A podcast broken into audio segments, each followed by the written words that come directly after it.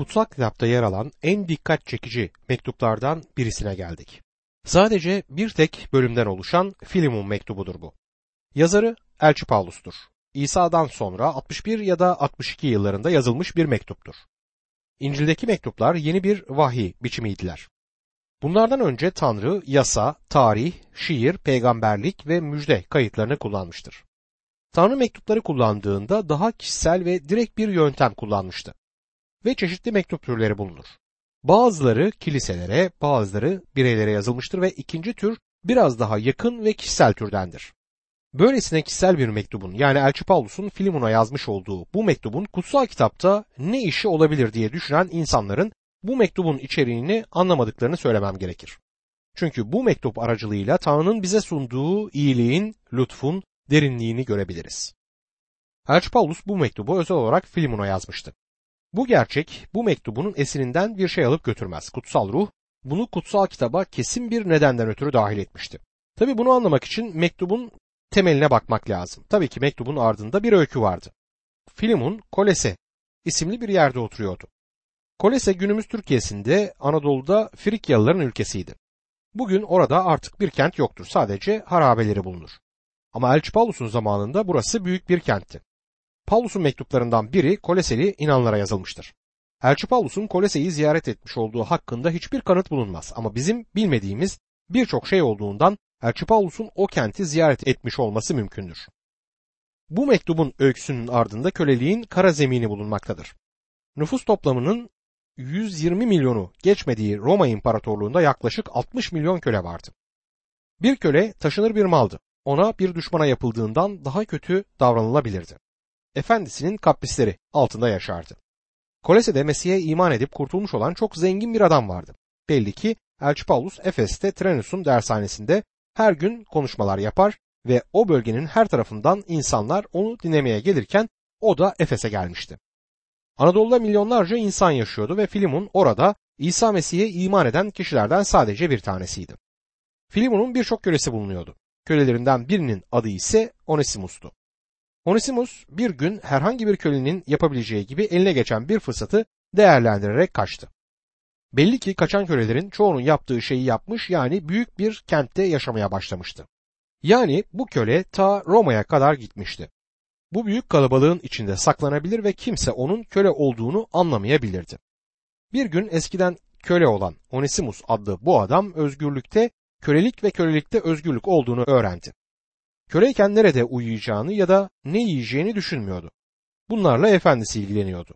Şimdi Roma'da gerçek bir sorunla karşı karşıyaydı. Sanırım evini özlemişti ve belki de açtı. Bir gün sokakta yürürken bir adamın etrafına toplanmış, onu dinleyen bir kalabalık gördüğünü hayal edebiliyorum. Onesimus kalabalığın içinden kendine yer açarak ilerledi, öne geldi ve konuşan adamın zincirlenmiş olduğunu gördü. Onesimus zincirlerden kaçmıştı ve özgür olduğunu düşünüyordu ama bu adam özgür, bense hala köleyim. İştahıma, açlığıma, paraya köleyim. Ben hala köleyim ama o adam zincirlenmiş olduğu halde özgür diye düşündü. Onesimus'un dinlediği adam Elçi Paulus'tu. Onesimus diğer insanlar gidene kadar bekledi ve sonra Paulus'un yanına yaklaştı. Paulus'un bildirdiği şey hakkında daha çok bilgi edinmek istiyordu ve Elçi Paulus onun Mesih'e iman etmesine aracı oldu. Yani ona müjdeyi sundu. İsa Mesih'in kendisi için öldüğünü, gömüldüğünü ama üçüncü gün dirildiğini anlattı. Onesimus'tan Mesih'e güvenmesini istedi ve Onesimus da bunu yaptı. Onesimus Mesih İsa'da yeni bir yaratılışa sahip oldu. Onesimus bundan sonra iman eden herkesin yaptığı şeyi yaptı. Geçmiş hayatı üzerine düşündü ve yanlış olan şeyleri doğru yapma isteğiyle hareketlendi. Paulus'a Paulus sana itiraf etmem gereken bir şey var. Ben kaçak bir köleyim dedi. Elçi Paulus ona nereden geldiğini sordu ve Onesimus Paulus'a Anadolu'dan Kolese adlı kentten geldiğini söyledi. Paulus ona orada bir kilise var dedi. Sonra aralarında herhalde şöyle bir konuşma geçti. Efendin kimdi? Efendim Filimon'du. Ana yolda oturan Filimon mu? Evet.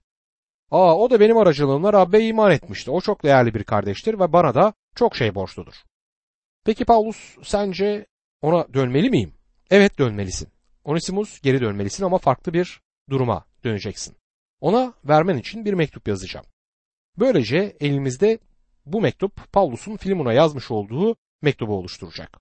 İnsanın yüreğinde özgür olmak için her zaman büyük bir arzu olmuştur ama şu anda alkole köle olan milyonlarca insan var. Bu kişiler özgür mü? Alkolikler. Sonra uyuşturucuya köle olan kişiler var. Paranın kölesi olan insanlar var. Bu kişiler yüce doların köleleridir. İnsanların özgür olmakla övündükleri bir zamanda yaşıyoruz. Bu kişiler özgür olduklarını sanıyorlar ama Rab İsa oğul sizi özgür kılarsa gerçekten özgür olursunuz demiştir. Bu mektupta köleliği savunan ya da kölelik karşıtı düşünceler görmeyeceksiniz. Öğreneceğiniz şey bu dünyadaki bütün kölelerin üzerinde olan özgürlük olacaktır. Bu hepimizin sahip olmayı istediğimiz özgürlüktür. Mektubun ana hatları ise şöyledir. Filimon ve ailesine sıcak selamlar 1, 2 ve 3. ayetlerde yer alır. Filimon'un iyi ünü 4 ila 7. ayetlerde, Onesimus için lütuf dolu bir rica 8 ila 16. ayetlerde konu edilir. 17. ayette suçluların yerini alan suçsuzlar anlatılırken 18. ayette hesabına saymanın görkemli bir resmi verilmektedir. 19 ila 25. ayetler arasında ise genel ve kişisel konular ve istekler vardır. Şimdi mektubun konusu ve amacına bakalım. Bu mektubun ana amacı Mesih'in Tanrı'nın önünde bizim durumumuzu savunurken bizler için yapmış olduğu şeylerden ötürü Mesih'in bize olan sevgisini ortaya koymaktır. Bu yerine geçmenin en iyi örneklerinden birisidir. Filemon 1. bölüm 18. ayette sana herhangi bir haksızlık etmişse ya da bir borcu varsa bunu benim hesabıma say diyor Elçi Paulus. Mesih'in bizim yerimize almayı ve bütün günahımızın kendisinin üzerinde konulmasını kabul edişini burada duyuyoruz. Ölümde bizim yerimizi aldı ama yaşamda bizlere kendi yerini veriyor. Filimon 1. bölüm 17. ayette ise bu nedenle eğer beni yoldaşın sayıyorsan kendisini beni kabul eder gibi kabul et diyor. Tanrı'nın önünde Mesih'in konumuna sahibiz. Aksi halde onun önünde hiçbir şekilde duramayız. Yararsız bir kaçak köle olan Onesimus'un Filimon'un evinde Elçi Paulus'un karşılayacağı gibi karşılanması gerekmekteydi. Mektubun pratik amacı kardeş sevgisini öğretmektir. Elçi Paulus hapisten yazdığı diğer mektuplarda efendi ile köle arasındaki yeni ilişkiden söz etmiştir. Burada bu ilişkinin nasıl yürümesi gerektiğini göstermektedir. Roma İmparatorluğunda birbirinden nefret eden ve birbirlerine zarar veren iki farklı sınıfa ait olan bu iki adam şimdi Mesih'te kardeştir ve birbirlerine bu şekilde davranmaları gerekir. İşveren ve işçi sorununa tek çözüm budur. Filimon ve ailesine genel selamlarla mektup başlar. 1 ve 2. ayetlerde sevgili emektaşlarımız Filimon, Mesih İsa uğruna tutuklu olan ben Paulus ve kardeşimiz Timoteus'tan sana der. Paulus elçi olduğu gerçeğini dile getirmez. Kiliselere yazarken resmi ünvanını kullanıyordu. İsa Mesih'in bir elçisi diyordu. Ama bu kişisel bir dosta yazılan kişisel bir mektuptur. Burada elçiliğini savunması gerekmiyordu. Bu mektubu gayet kişisel bir şekilde yazmıştır ve sanırım bu mektubun bütün dünyaya okunabileceği düşüncesine çok şaşırırdı. Mesih İsa'nın uğruna tutuklanmış olan ben Paulus diyor. Bazı yorum kitaplarının bunu değiştirip Paulus'un İsa Mesih'in müjdesini bildirdiği için tutuklu olduğunu öğreterek açıklamaya çalıştıklarına dikkat ettim. Ama Paulus böyle demiyor. Paulus aklındakileri tam olarak söyleme yeteneğine sahip birisiydi. Çok esnek ve çeşitli yönlere çekilebilir bir dil olan Yunancayı kullanmaktaydı. İsa Mesih'in bir tutkusu olduğunu söylemişti. Eğer bizler orada olsaydık Paulus'la aramızda şöyle bir konuşma geçebilirdi. Zavallı Paulus bu Romalıların seni hapse atmış olmaları çok kötü bir durum. Ve Paulus o zaman diyecekti ki beni hapse atmadılar. Ha biz de o zaman ha ne demek istediğini biliyoruz. O nefret dolu dinsel liderler senin hakkında bir suçlamada bulundular değil mi derdik. Onlar da beni hapse atmadı derdi Paulus o zaman. O zaman seni kim hapse attı diye sorardık. İsa Mesih attı. Ben onun tutuklusuyum diyecektir. O zaman Paulus. Seni hapse atan birine hizmet ettiğini mi söylüyorsun diye sorardı. Evet onun isteği benim hapiste olmam olduğundan hapisteyim. Onun isteği benim hapishane dışında olmam olduğunda buradan çıkacağım. Onun isteği benim hasta olmam olduğunda hasta olurum. Ben ona aitim. Ona ait olduğumdan ötürü içinde bulunduğum durum her ne olursa olsun ondan hoşnut olmayı öğrendim. Her şey yolunda benim için endişe etmeyin diyecektir. Filimono mektubun hapishaneden yazılmış mektuplardan biri olduğu belli. Efesliler, Filipeliler ve Koleselilere uygundur. Ve kardeşimiz Timoteus da aslında kardeş Timoteus'tur. Bunun anlamı Timoteus'un sadece Filimon'un kardeşi ve Paulus'un kardeşi olmakla kalmadığıdır. O aynı zamanda bizim de kardeşimizdir. Mesih'te hepimiz kardeşiz. Sevgili iş arkadaşımız Filimon'a bu sözler sizde Paulus'un ona yağ çektiği düşüncesini uyandırıyor mu? Bence de öyle ama Paulus bu adamı seviyor. Ve ondan bir şey isteyecek şimdi. Filemon'a mektup ikinci ayette kardeşimiz Afiya'ya birlikte mücadele verdiğimiz Arhippus'a ve senin evindeki inanlar topluluğuna selam der. Paulus'un kız kardeşimiz dediği Afia büyük olasılıkla Filemon'un karısıydı. Filimon Yunanca bir isim olduğu ve kendisi Kolese vatandaşı olduğu halde Afia bir Frigya ismiydi. Bu bana Filimon adlı genç bir iş adamının yeni bir ülkeye gitmiş olduğu izlenimini veriyor.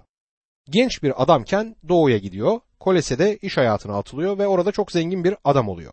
Afia adlı Frigyalı bir kızla tanışıp onunla da evleniyor. Şimdi ikisi de Mesih inanlısıdırlar. Bu gerçekten harika görünen bir resim. Birlikte mücadele verdiğimiz Arhippus diyor. Bu kişinin de onların oğlu olduğunu düşünüyorum. Roma ordusunda askerlik yapmıyordu. İsa Mesih'in ordusunda bir askerdi. Paulus başka bir yerde hepimizin İsa Mesih'in iyi askerleri olmamız gerektiğini yazar. Evindeki kilise topluluğuna derken Filimon'la ailesi Mesih'e iman etmekte kalmamış, evlerinde bir inanlılar topluluğu da oluşturmuştu. Bir an için bunun üzerinde düşünelim. Kilise binaları günümüz insanları için öylesine önemli bir hale gelmiştir ki yerel kilisenin gerçek amacının çok dışına çıkmışlardır. Paulus'un zamanında yerel kilise sokağın köşesinde yer alan ayrı bir bina değildi. Hatta bir binaları dahi yoktu. Putperestlerin tanrılarına yapmış olduğu büyük tapınakları vardı ama ilk kilisenin binaları yoktu. İnanların evlerinde toplanmaktaydılar. İlk 200 yıl boyunca kilisenin evlerde toplandığı tahmin edilmektedir. Filimon 1. bölüm 3. ayette babamız Tanrı'dan ve Rab İsa Mesih'ten sizlere lütuf ve esenlik olsun der. Bu Pavlus'un herkese ve her kiliseye yazarken kullandığı selamdır. 4 ve 5. ayetlerde ise Rab İsa'ya olan imanını ve bütün kutsallara beslediğin sevgiyi duydukça dualarımda seni anıyor, Tanrıma sürekli şükrediyorum der. Burada Elçi Paulus'un kendisi için dua ettiği bir adam görürüz. Elçi Paulus'un dua listesinde kimler olduğunu yazıyorsanız Filimon'u da bu listeye yazmanız lazım. Buradaki düşünce Filimon'un ismi her geçtiğinde Paulus'un onun için dua ettiğiydi. Bu Filimon'un epey önemli biri olduğunu belirtir. Filimon'un yaşamı bir tanıklıktı. Paulus onu çok güzel bir şekilde tanımlamaktadır. Rab İsa ve diğer inanların sevgisini gösteriyordu. Rab İsa'ya iman ediyordu ve diğer inanlara karşı sadık ve güvenilirdi. 6. ayette Mesih'te sahip olduğumuz her iyiliğin bilincine vararak imanını başkalarıyla paylaşmakta etkin olman için dua ediyorum der. Filimon imanını paylaşıyordu. Filimon'un yaşamı bir tanıklıktı. Filipeliler 2. bölüm 13. ayette çünkü kendisini hoşnut edeni hem istemeniz hem de yapmanız için sizde etkin olan Tanrı'dır der. Filimon 1. bölüm 7. ayette sevgin benim için büyük sevinç ve teselli kaynağı oldu. Çünkü kutsalların yürekleri senin sayende ferahladı kardeşim diyor. Elçi Paulus Filimon'un diğer inanlara ve kendisine karşı olan sevgisinden ötürü büyük bir sevinç ve teselli duymaktaydı. Buradaki ruh ya da yürek sözcüğü psikolojik durumun tümünü kapsamaktadır. Filimon aracılığıyla büyük bir tatmin duyan inanlılar bu durumdaydı. Bu ülkede tanışmak, evlerinde bulunmak ve kendileriyle paylaştıkta bulunmak ayrıcalığına eriştiğim birçok inanlı olmuştur. Bu hizmetimdeki en büyük sevinçlerden biri budur. Filimon evini hizmet edenlere, konuşmacılara açacak türden birisiydi. Onisimus'la ilgili lütuf dolu bir ricayı göreceğiz şimdi. Filimon 8 ve 9. ayetler. Bu nedenle gerekeni sana buyurmaya, Mesih'te büyük cesaretim olduğu halde, şimdi Mesih İsa uğruna tutuklu bulunan ben yaşlı Paulus, sana sevgiyle rica etmeyi yeğliyorum der. Paulus, Onisimus için lütuf dolu bir ricada bulunuyor. Mektubunun amacına gelmiştir. Konuyu diplomatça, dikkatle ve sevgi dolu bir biçimde açar. Onisimus'a ricası için üç şeyi temel alacaktır. İsa için tutuklanmış olan diyor. Filimon'un yanına şahsen gelemediği bellidir. Ben yaşlı Paulus diyor. Burada Elçi Paulus'un sadece 60'lı yaşlardaydı ama yaşlı bir adam olarak kendisinden bahsediyor. Acı çekmişti ve Mesih için bir hizmetçi olarak zulüm görmüştü. Bu onu ihtiyarlatmıştı. Elçi Paulus Filimon'a benim artık yaşlı biri olduğumu biliyorsun der. Ve diyor ki sevgiyle bu Paulus ve Filimon'un Mesih İsa'da inanlar olarak birbirlerine duydukları sevgidir. Filimon 10. ayette tutukluluğum sırasında kendisine ruhsal baba olduğum oğlum Onesimus'la ilgili bir ricam var der. Paulus oğlu için ricada bulunmaktadır. Paulus evli değildi ama birçok ruhsal oğlu vardı. Timoteus ve Titus'un oğulları olduğunu söyler. Şimdi de Onesimus'tan oğlu olarak söz eder. Bunlar onun ruhsal oğullarıydı. Kendisi o sırada tutuklu olduğu halde Onesimus'un Rabbe iman etmesine yardımcı olmuştur. Filimon 11. ayet bir zamanlar sana yararsızdı ama şimdi hem sana hem de bana yararlıdır der. Onesimus adı yararlı anlamına gelmektedir. Paulus burada gerçekten de harika bir biçimde sözcüklerle oynar. Bunu daha çok başarılı bir şekilde yapmıştır. Onesimus'un anlamı yararlı olduğundan Paulus yararlı anlamına gelen Onesimus senin yanındayken yararlı değildi. Tam tersine yararsızdı ama şimdi o yararlı oldu der. Anlayacağınız şekilde Onesimus bir köre olarak pek yararlı biri değildi. İçinden gelerek çalışmadığı bellidir. Yüreği yaptığı işte değildi ve sanırım bundan ötürü onu suçlayamam. Ama şimdi Elçi Paulus onu Filimon'a bir inanlı olarak yollamakta ve ona Onesimus şimdi senin için yararlı olacak demektedir. Ama onun bir köle olarak karşılanmasını istemez. Filimon 12 ve 13. ayetlerde kendisini yani can ciğerimi sana geri gönderiyorum. Müjdenin uğruna tutuklu kaldığım sürece senin yerine bana hizmet etmesi için onu yanımda alıkoymak isterdim diyor. Paulus Filimon'dan Onesimus'u kendisini karşılar gibi karşılamasını ister. Paulus şimdi Onesimus'u yanında tutmak istediğinde itiraf etmektedir. Paulus aklıma ilk gelen şey bu adamın hizmet etmeyi bilen biri olduğuydu ve benim de birine ihtiyacım var. Ben burada hapisteyim, ihtiyarım, hastayım ve üşüyorum. Bu adam bana yardımcı olabilirdi diyor. Bu nedenle de onu burada tutmayı düşünüyordum der.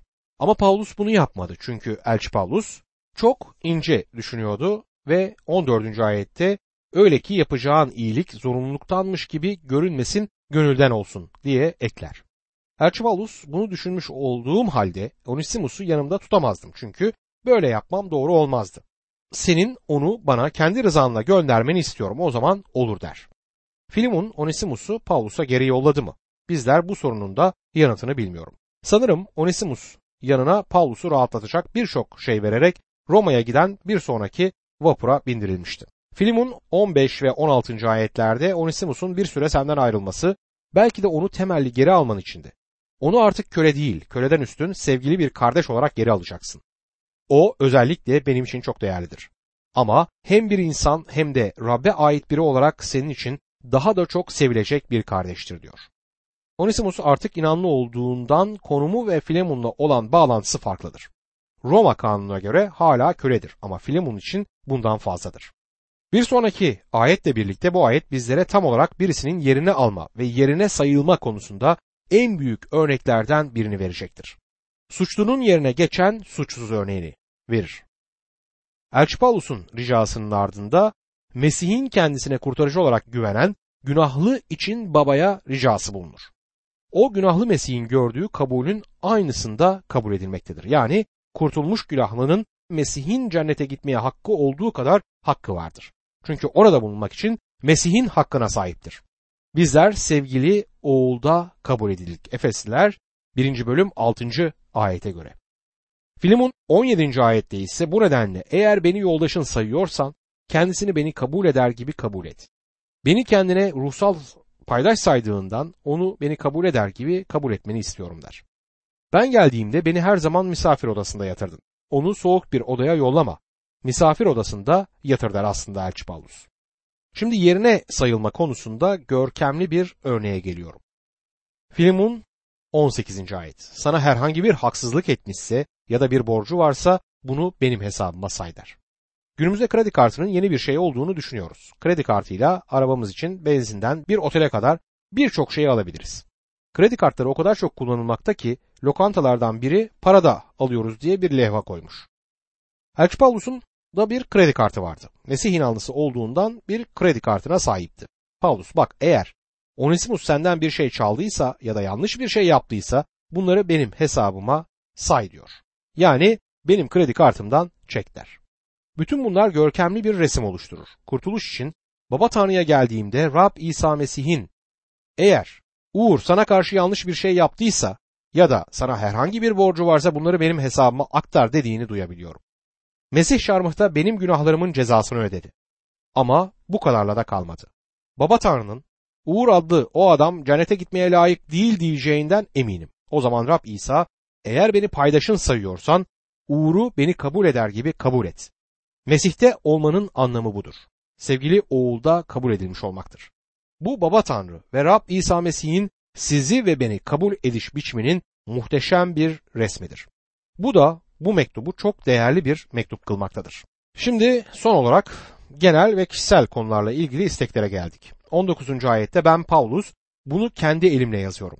Bedelini de ben öderim. Senin kendi yaşamını bile bana borçlu olduğunu söylememe gerek yok der.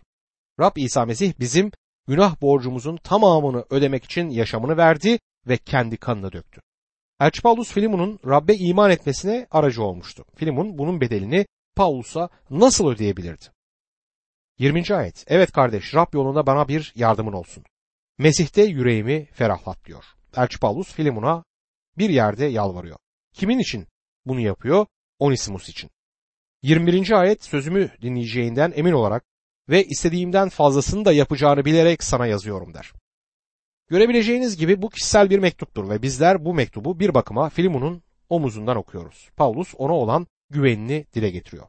Ve Filimon'un kendi isteğinden daha fazlasını yapacağına gerçekten inanmaktadır. Talep edildiğinden daha fazlasını yapmak inanların özelliklerindendir. İsa bizden ikinci kilometreyi yürümemizi ister. Belki de bugün bazılarımızın fakir olmasının nedeni Rabbe karşı cimri davranmış olmamızdır. Rab cömert bir Rab'dir. Bizler de cömert insanlar olmalıyız. 22. ayette bu arada bana kalabileceğim bir yer hazırla. Çünkü dualarınız aracılığıyla sizlere bağışlanacağımı umuyorum der. Paulus hapisten çıkarılmayı bekler. Bu amaçla dua etmelerini ister. Bu mektup büyük bir olasılıkla Elçi Paulus'un Roma'daki ilk tutukluluğu sırasında yazılmış olduğu için serbest bırakılmış ve büyük bir ihtimalle Filimon'u şahsen ziyaret etmişti. Filimon 23, 24 ve 25. ayetlerde Mesih İsa uğruna kendisiyle birlikte tutuklu bulunduğum Epafras, emektaşlarım Markos, Aristarhus, Dimas ve Luka sana selam ederler. Rab İsa Mesih'in lütfu ruhunuzda birlikte olsun der. Bu çok güzel ve kısa olan mektup ortak dostlarına kişisel selamlarla son bulmaktadır.